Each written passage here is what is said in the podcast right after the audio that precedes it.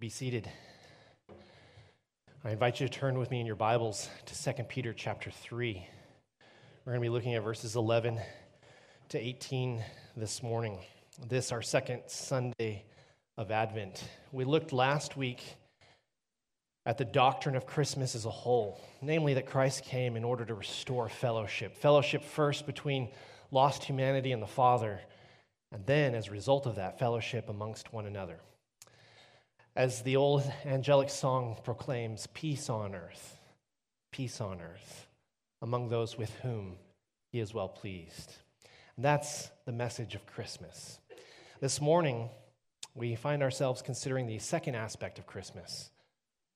How should we now live as people who have encountered the resurrected Lord Jesus Christ and are now anticipating his return?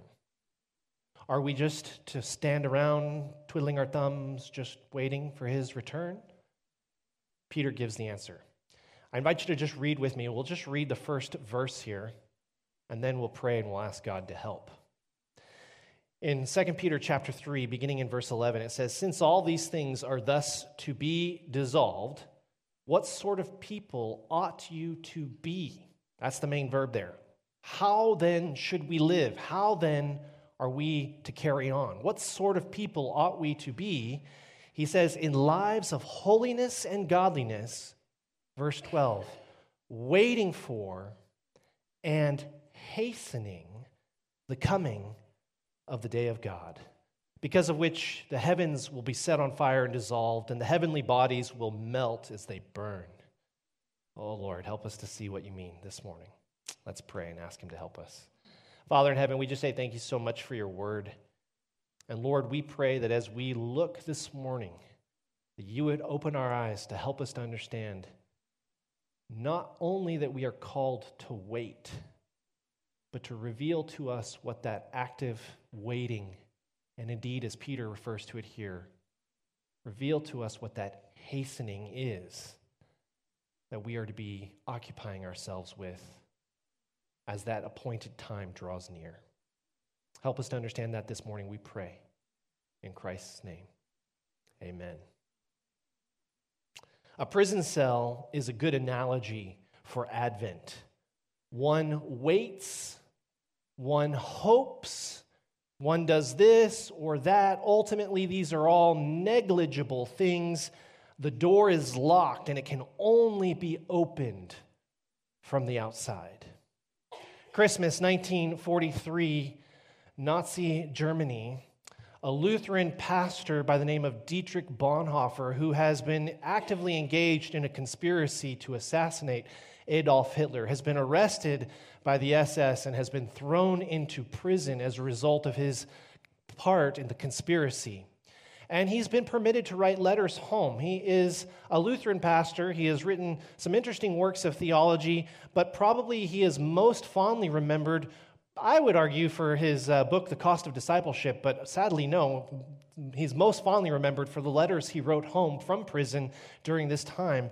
And at Christmas in 1943, as he is awaiting what must surely be his execution, he writes this letter home to loved ones and he makes this statement A prison cell is a good analogy for Advent.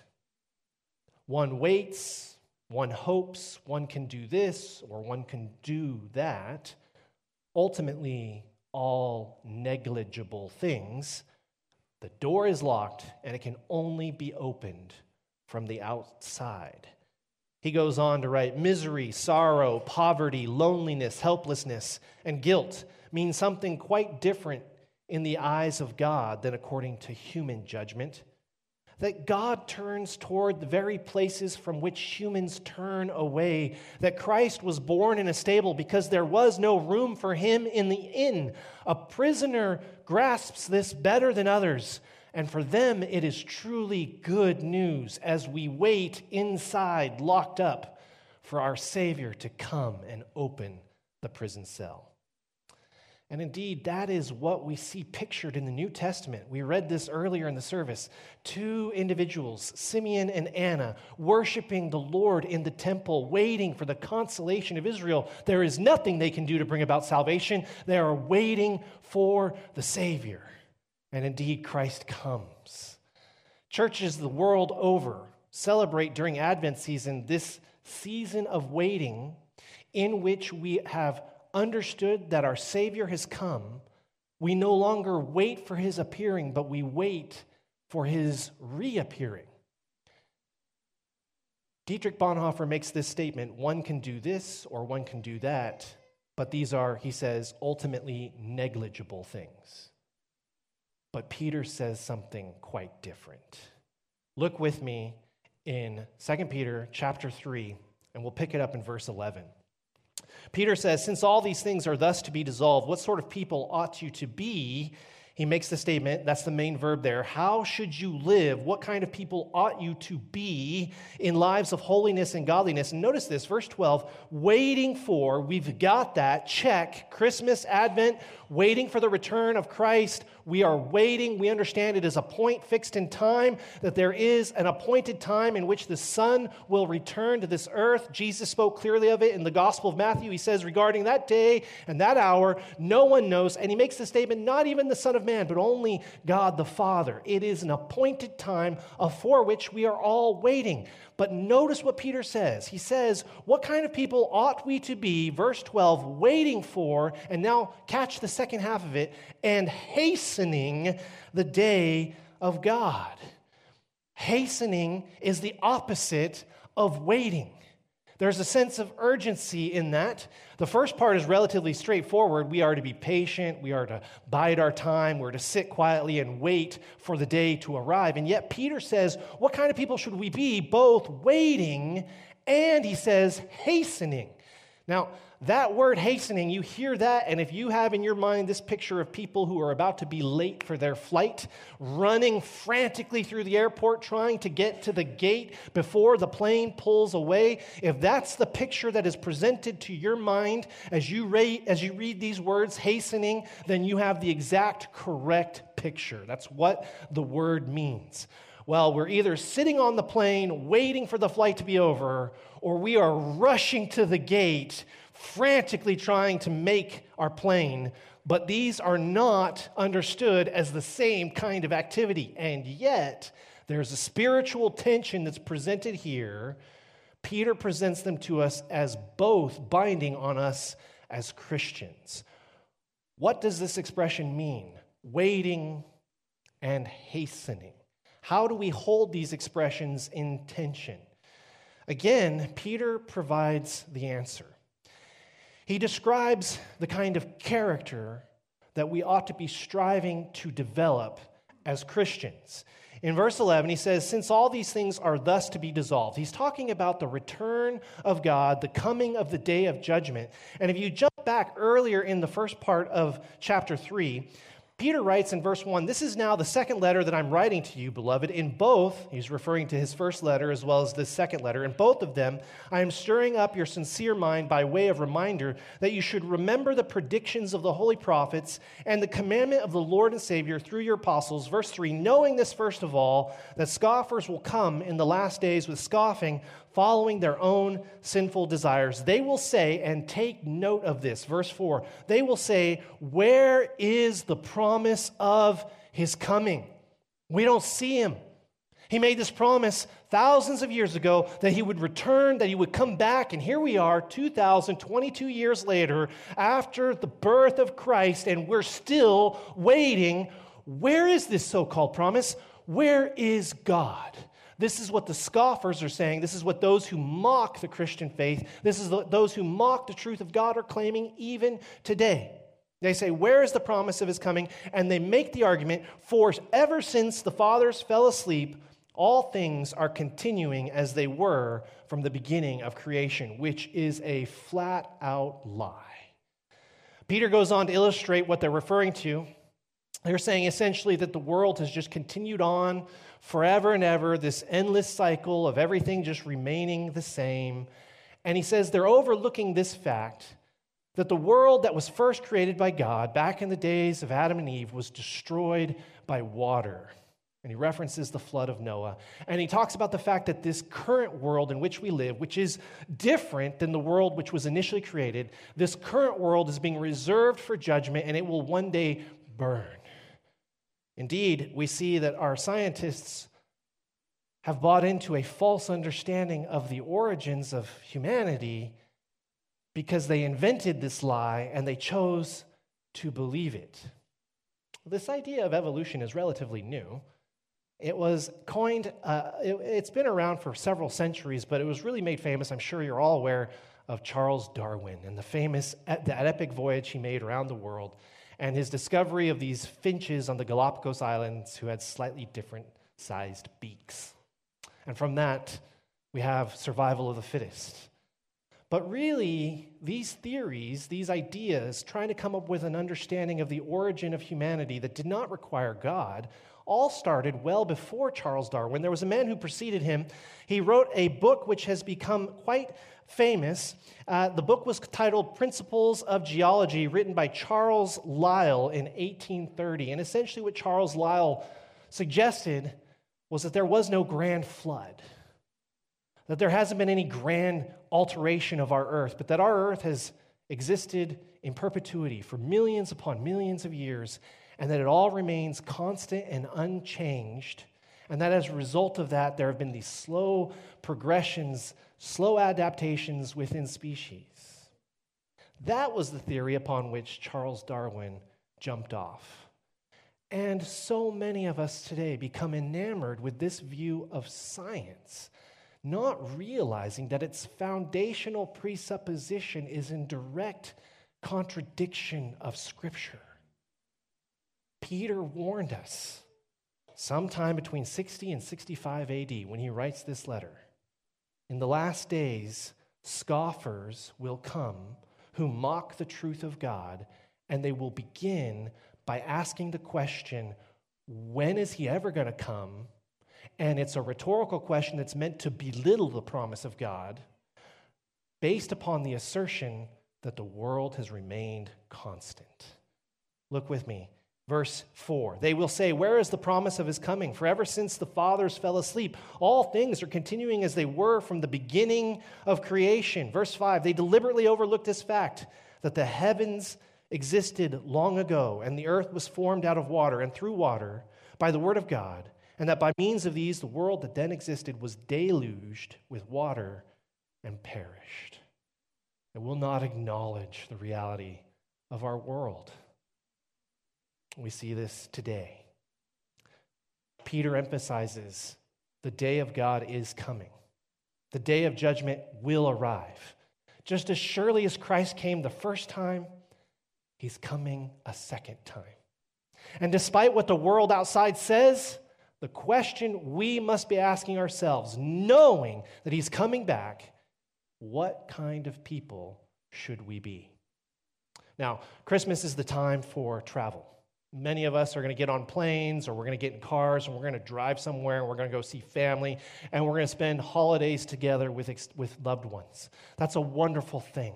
I remember the first time I went on a road trip with my kids. We were going to go visit some family members down in the States, and we told our children, Go and pack your bags. We are on our way.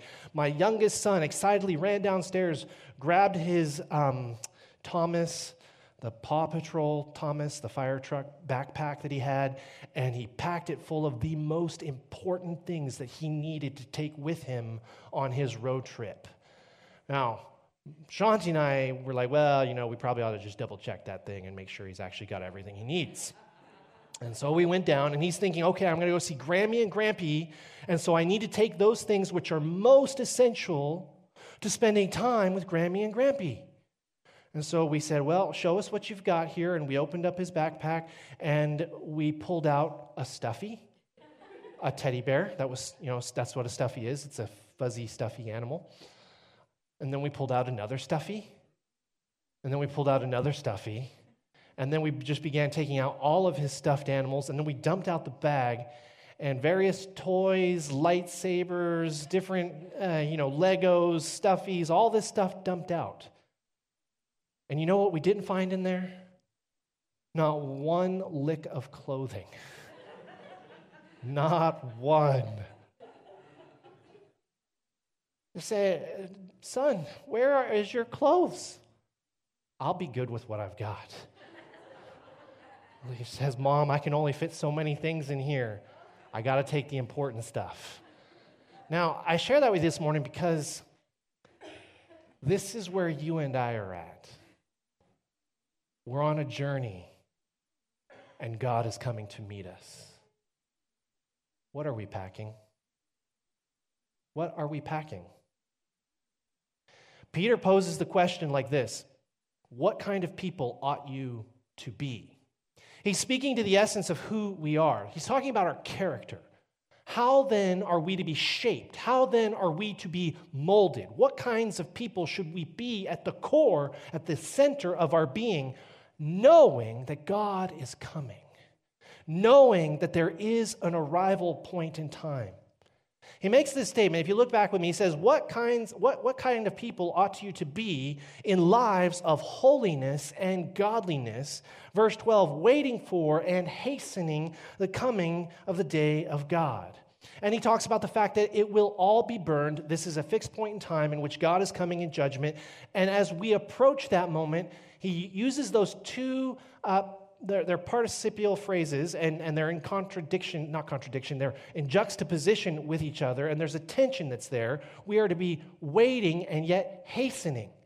When he asks the question, what kind of people ought we to be? When he's talking about our character, we know then that the character we form, this is the activity we're to be engaged in as we are waiting for the arrival of God. And at the same time, thinking about our character and our spiritual formation, Peter alludes to in some mysterious way, this also, he says, will hasten God's arrival. God comes quickly to those who are striving to enjoy Him in fellowship by conforming their character to the image of Christ. That's what Peter is alluding to here. He goes on. We are to be living lives of holiness and godliness, waiting for and hastening the day, the coming day of God. And he talks about the judgment that will come. And if you jump down to verse 14, as he poses this question, what kind of people ought we to be?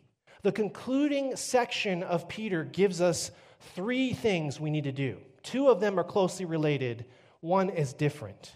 The first one is this He says, Therefore, beloved, verse 14, since you are waiting for these, be diligent to be found by him. He makes a statement without spot or blemish and at peace. And if you jump down to verse 18, his final word mirrors that. He says, Be found without spot or blemish and at peace. And then there's a close parallel to that, which we find in verse 18, which is the last verse of the book. He says, Grow in the grace and the knowledge of our Lord and Savior, Jesus Christ. As we look back at what he says in verse 14, he says we need to be without spot and we need to be without blemish. Spots refer to this internal character. To be spotless, I think he's referring to this character that we have on the inside. But blemish, that's something we can see. That's more speaking to the external. When Peter uses these two terms, he's talking about who we are to be on the inside as well as how we are to appear on the outside. It's not just the character of who we are, but it is the outward manifestation of the righteousness that we are to be cultivating in our lives. That's what he is driving at. This idea of blemish, this has to do with how we are perceived. Now, right off the hop, let me just clarify. In 1 Peter as well as 2 Peter, Peter is writing to a people that are being actively persecuted as a result of their walk with Christ. He's not talking about having just the most stellar reputation that you can possibly have regarding the world around you. If you're here today and you're hearing Peter say you need to be without blemish and you need to be walking in such a way that all the world is praising you and clapping for you and cheering for you, you will be sorely mistaken. And in order to emphasize this, I'll just remind you of what Christ said in the Gospel of Matthew, chapter 5, verses 11 to 12. He said, Blessed are you when others revile you and persecute you and utter all kinds of evil against you falsely on account of me, rejoice and be glad, for your reward is great in heaven. For so they persecuted and maligned the prophets who were before you. If you're maligned for being godly, then you're doing a pretty good job at removing blemishes. The idea here, in terms of your external appearance, is not that the world is in love with you because of your walk with Christ, but that when the world speaks against of you because of righteousness and because of the name of Christ, then in God's eyes, you're doing a good job in clothing yourself, in packing the right kinds of clothes that you should be wearing for that day in which you meet God face to face. There's internal character, which Peter says, no spots. And then there's external character, in which Peter says, no blemishes.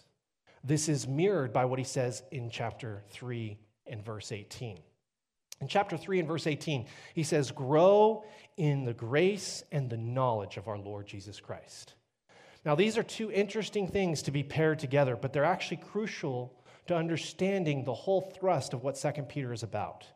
This word knowledge is used all throughout the whole book.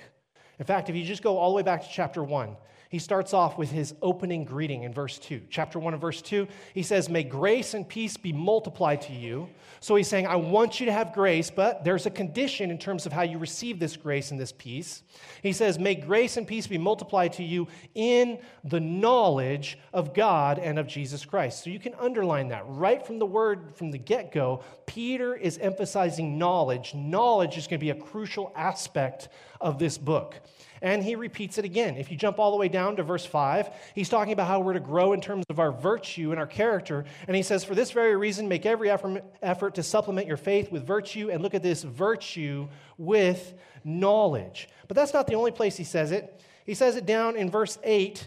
He says, For if these qualities are yours and are increasing, they will keep you from being ineffective or unfruitful in the knowledge of our Lord Jesus Christ. He talks about how Scripture is inspired, how God spoke through prophets. This makes up the second half of chapter 1. In chapter 2, he talks about false teachers. And in chapter 2, he says that they don't have knowledge. If you look at verse 12, talking about false teachers, he says, These, like irrational animals, creatures of in- instinct, are born to be caught and destroyed, blaspheming about matters of which they are ignorant. That is, they do not have knowledge. And continuing on in his condemnation of the false teachers, if you jump down to chapter 2, verse 21, he says, It would have been better, regarding these false teachers, if they had never been born.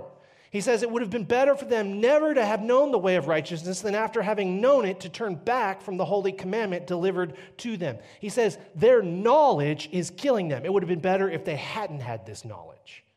And again, we see it in chapter 3 know this first of all that the day of the Lord is coming. And we jump down here grow in the grace and the knowledge of Jesus Christ. Knowledge is the watchword here. And so if you go back to chapter one, you're probably thinking to yourself, how is it exactly that I grow in grace? How is it exactly that I grow in knowledge? Just recently, I was trying to teach my children how to chop wood with a maul. It's about a 10 pound it's an axe. It looks like an axe, but it's a little bit fatter. It's meant for splitting wood. Weighs about 10 pounds. It's way heavier than your average axe. And I can recall, as a young man, I had an uncle who had polio in his child in his childhood. And as a result of that, the right side of his body had been paralyzed by the polio disease. And he could take an axe and without the full use of the left of the right side of his body, using his left hand, he could split wood one handed. And with his good foot, he could, he could kick the log up onto its edge and just with one hand split. I remember helping him split wood as a young man once upon a time, and I had two good hands and two good feet and the full use of every muscle in my body, and I could not keep up with this man. He was moving so fast with that wood. He had been shaped partially by his circumstances, but also just as a result of the drive to grow in a skill for which he needed to develop the muscles.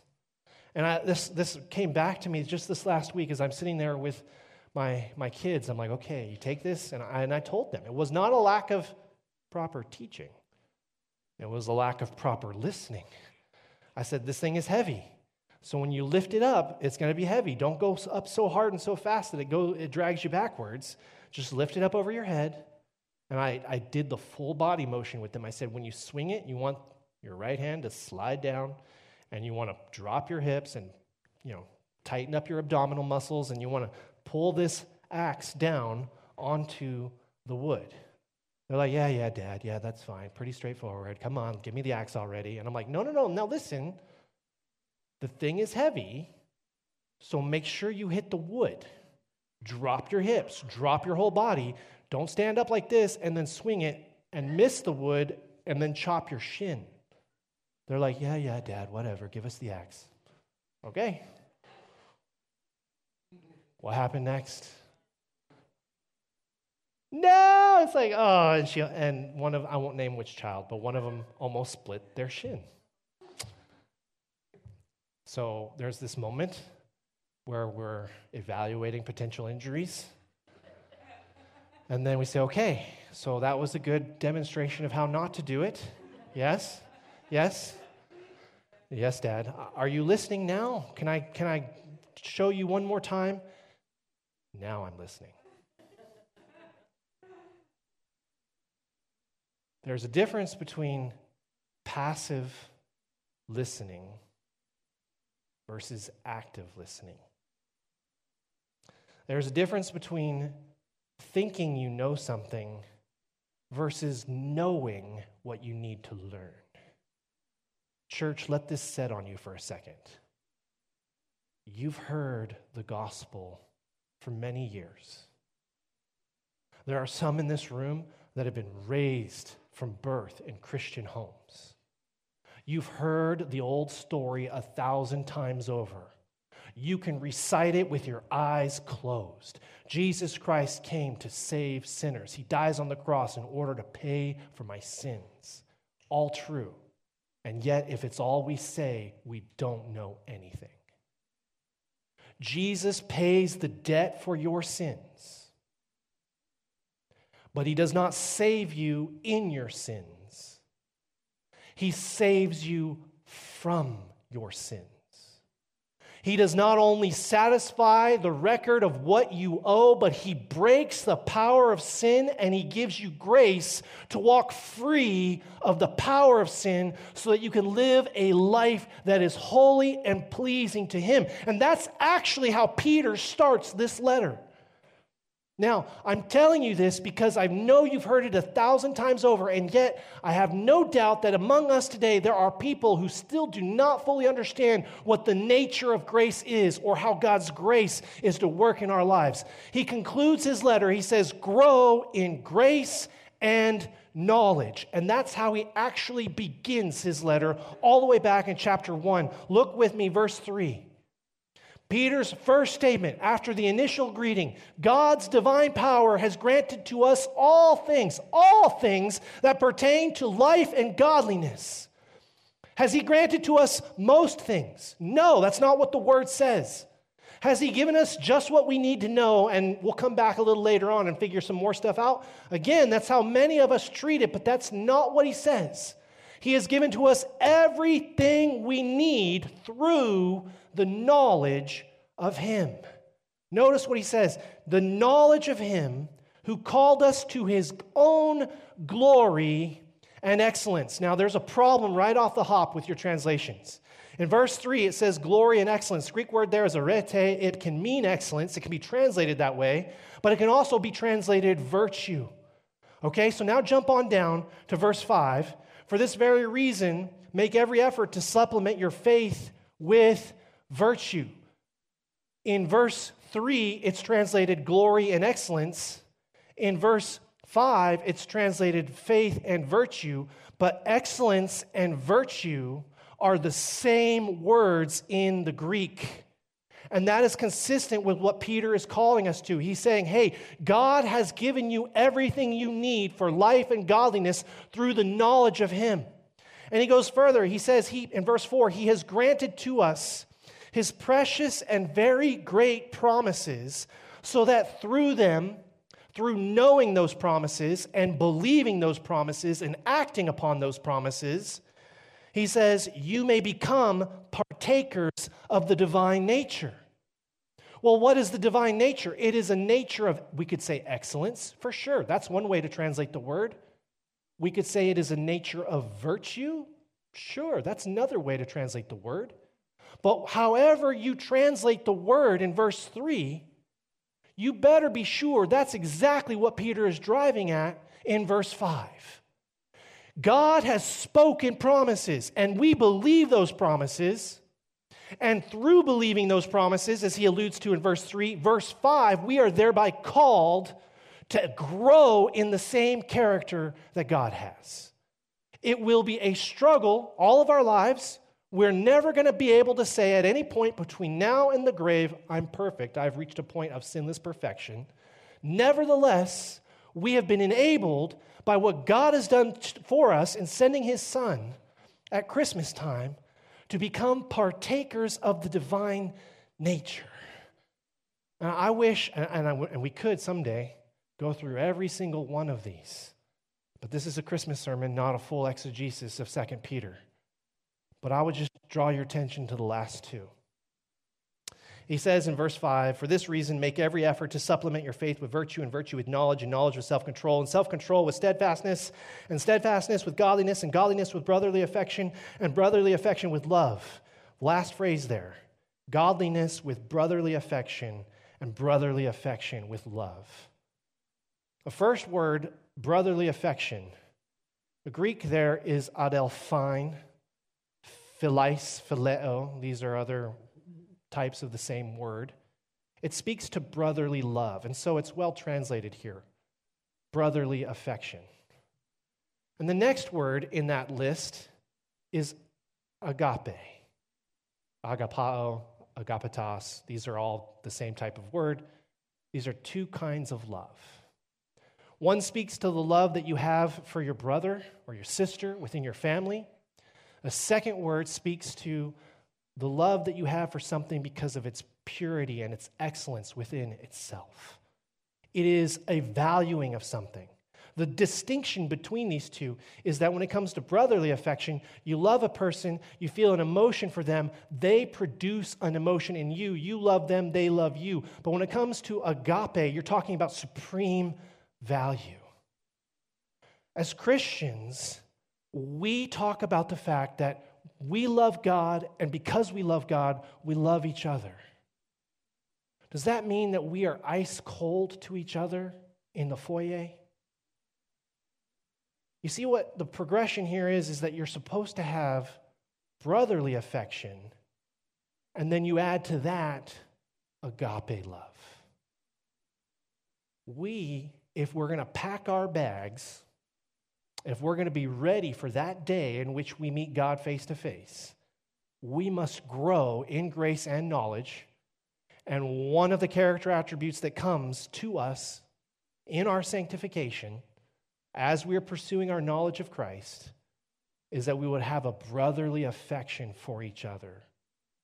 And following that, we would have the proper value for each other as people created in the image of God we are not properly treasuring God's image, and we are not properly treasuring each other as individuals created in the image of God, if when we interact with each other, we are stone cold and indifferent. Adelphine, that is brotherly love, must go hand in hand with agape love. That's what Peter is driving at here. You want to get ready to meet God face to face. You want to prepare yourself and hasten the day of God's return. We have to grow in certain virtues. We have to pack our bags with certain attributes. And the two that I would remind you of this morning Adelphine, brotherly affection, and agape, supreme love. I say, Pastor, what does that look like? I have some horror stories to share with you of what it might not look like. When I first came to Canada in 2008, I was meeting some Canucks for the first time. Being a Texas boy, So we were church planting and we were meeting in a movie theater. It was up here at the Odeon Cineplex. And I remember walking in my very first Sunday, and there was a fellow there whom I love, still love dearly to this day. His name was Jerry. He says, Oh, you must be the new guy. I say, Yeah, I'm, I'm Josh. Howdy. He says, Hello. And then he puts his arms around me and he kisses me on the cheek. They don't do that in Texas. they don't do that in Texas. And I was kind of like, you know, you're kind of struck for a moment. You're like, did that just happen? Like, yeah, no, I think he did. I think he did. And then he saw the look on my face and he says, Well, hey, it says in the scriptures, greet one another with a holy kiss. Which it does say that. It's biblical.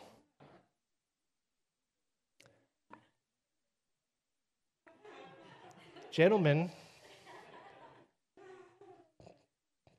there are many ways to demonstrate brotherly affection for each other. I'm not saying don't give each other kisses, but I'm just saying you might consider alternatives, okay? And, and I would say this I was very, uh, I, I, had the wrong impression of Canadians for a little time after that. Uh, and so people, you know, we're meeting, it's, it's, a, it's an evangelistic type of church. At the time, the, the term that was used to describe it was seeker sensitive. So we're trying to reach people with the gospel. And uh, I wasn't sure if, you know, new people coming through the door, if I should, if I should give them a kiss. I, I didn't know what, for, for, for a little while, I was a bit confused about it. But that's not the only time that that's happened. There have been other moments through the years. And uh, here recently, about two years ago, I was in the foyer and I had, I had preached the message and we were leaving and we were dismissing. And uh, a fellow comes up to me whom I love dearly, still love him to this day. And he said, Hey, that was a good word. Thanks for that message. And then he gave me a smack on the bottom. good word, brother, like that. And I was like, Oh. and I was like, Oh, thank you. Thank you. And uh, he noticed the look on my face and he says, Well, he says, You're from Texas. They, they do that, like football and all that. You, you guys do that. I've seen it on the TV. You know, when you score a touchdown, you, you know? And I'm like, I kind of give him the sideways look. And he was like, No, no, you do that, right? And I was like, Yeah, we do that. Yeah, yeah. I wanted to put him at ease. But I'll just tell you the truth. I've never had that happen to me ever in all my years preaching the gospel. That is the first time that has ever happened to me. And uh, I love this man, love him dearly to this day. And, uh, and that was, for him and I, the very appropriate way of showing affection for each other. I mean, well, you know, for him, it was the most appropriate way of showing affection for me. But, but my point is to say, there are good ways to show affection, there are not so good ways to show affection, and then there are better ways to show affection.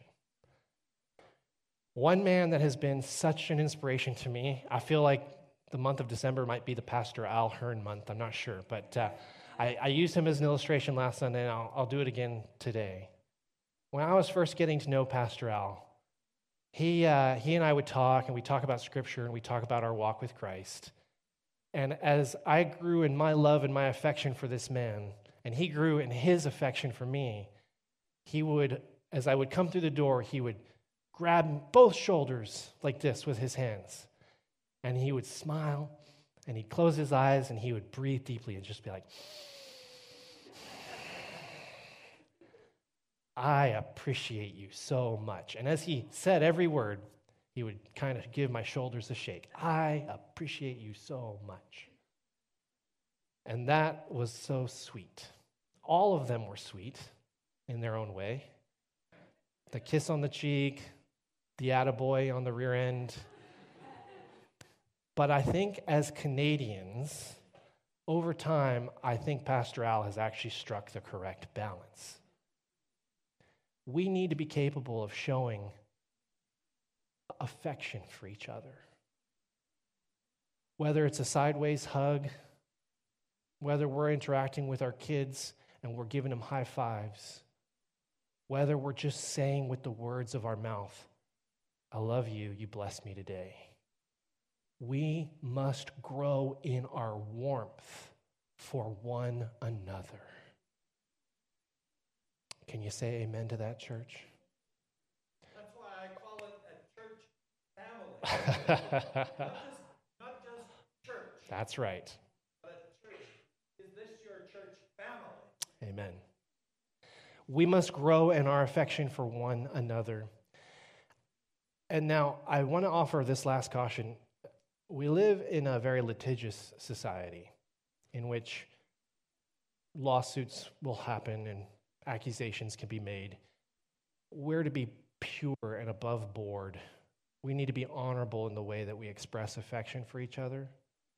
If you see a guest, it's not somebody you know well, shake them, give them a handshake, save the kissing and the rear slapping. That can come much, much later down the road, or not at all. Not at all. I'm not saying you have to do that at all, okay? Don't misunderstand me.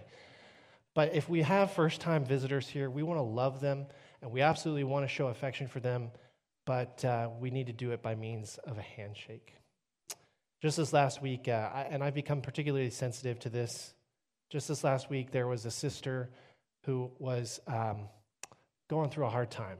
And Shanti and I were downstairs talking to her, and, and uh, I'm just very sensitive to doing anything that could be misunderstood or, or perceived the wrong way. And she was having a hard time, and Shanti was standing next to me, and I just I wanted to give her a hug, but I wasn't sure where we were at in our friendship with each other. So I just said to my wife, Shanti, go hug that woman. Just go give her a hug. And she did.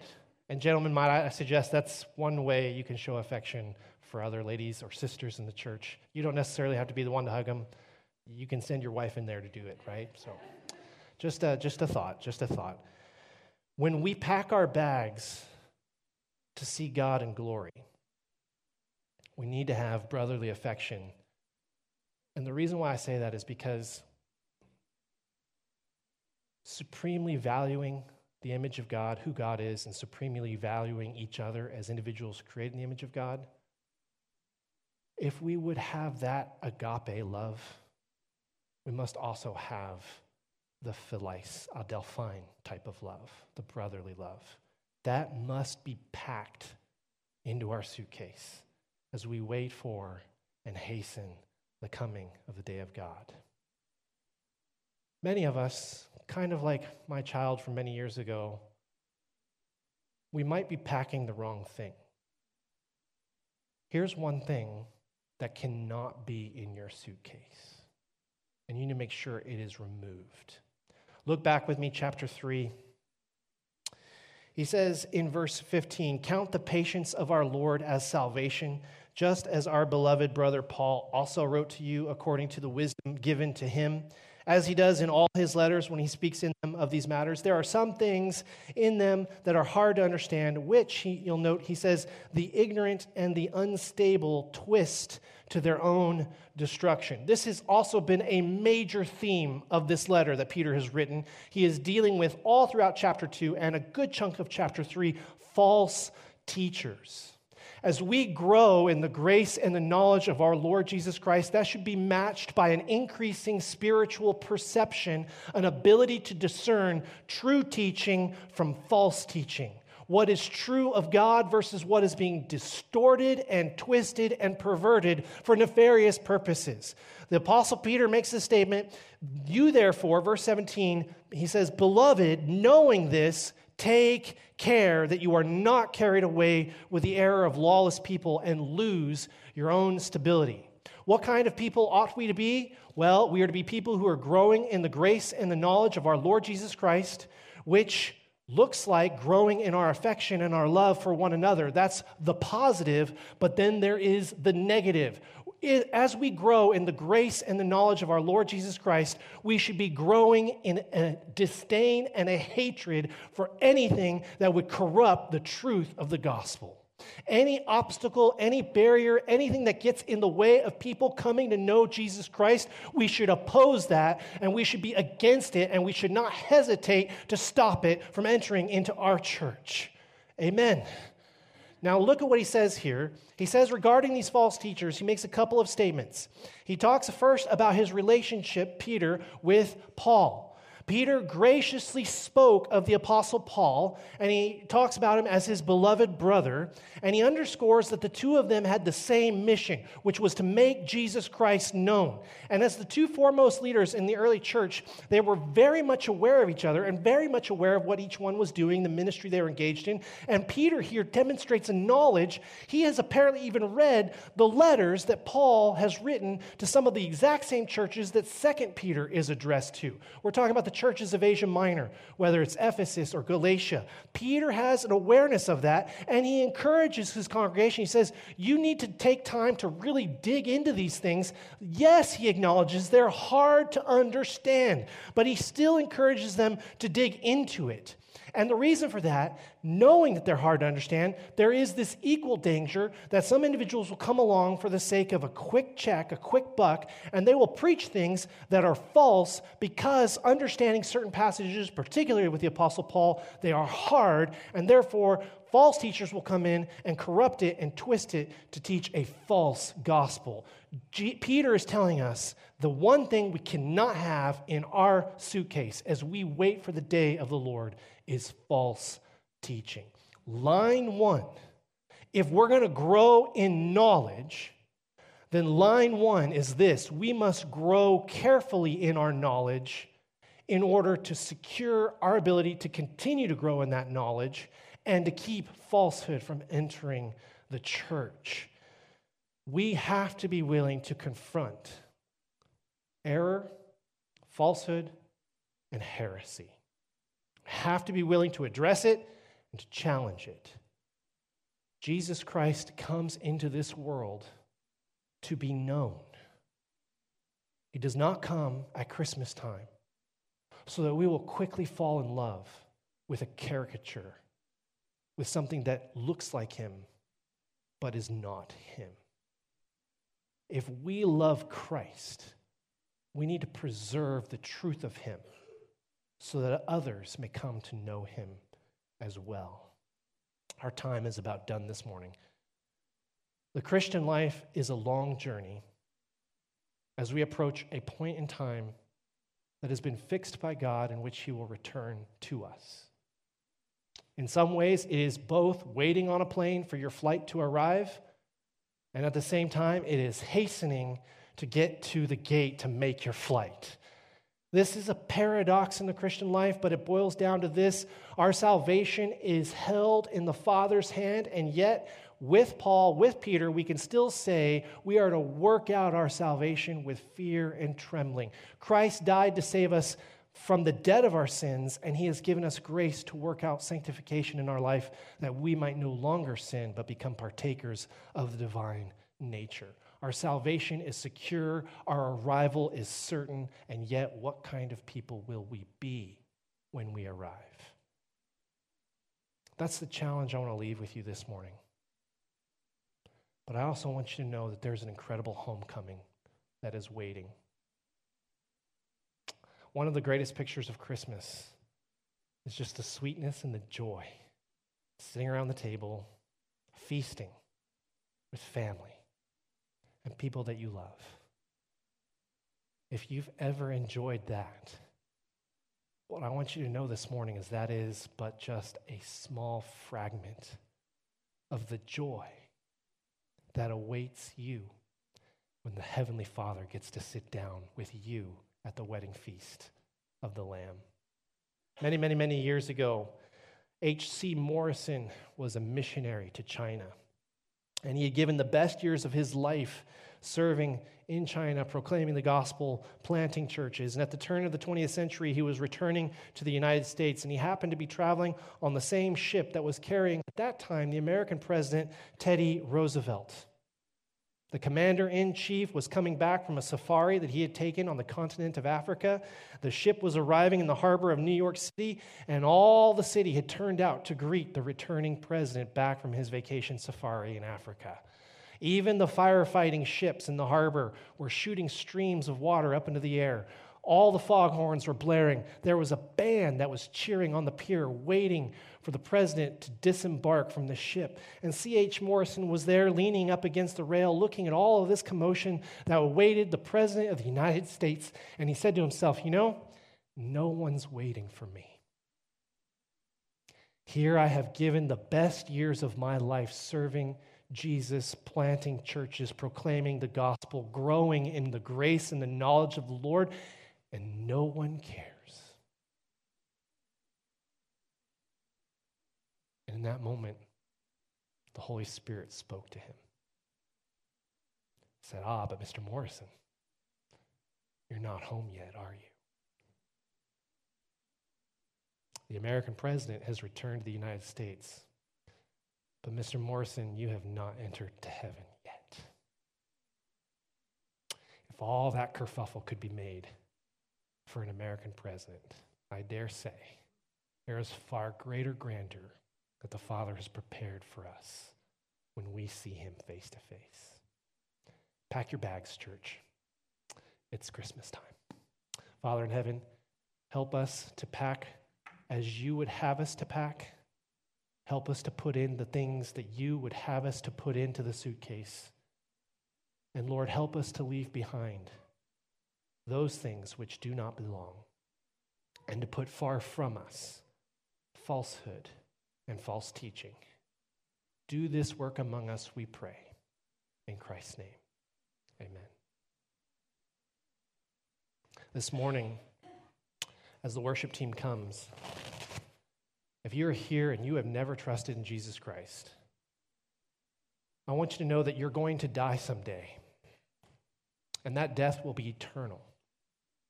But if you have ever taken the moment, I'd invite you now to trust in Jesus. And if you do, you need to know that though you will die, as the Apostle John says in John chapter 8, though you die, yet shall you live. It is not death to die when we place our faith in Jesus Christ. Would you please stand with us as we sing?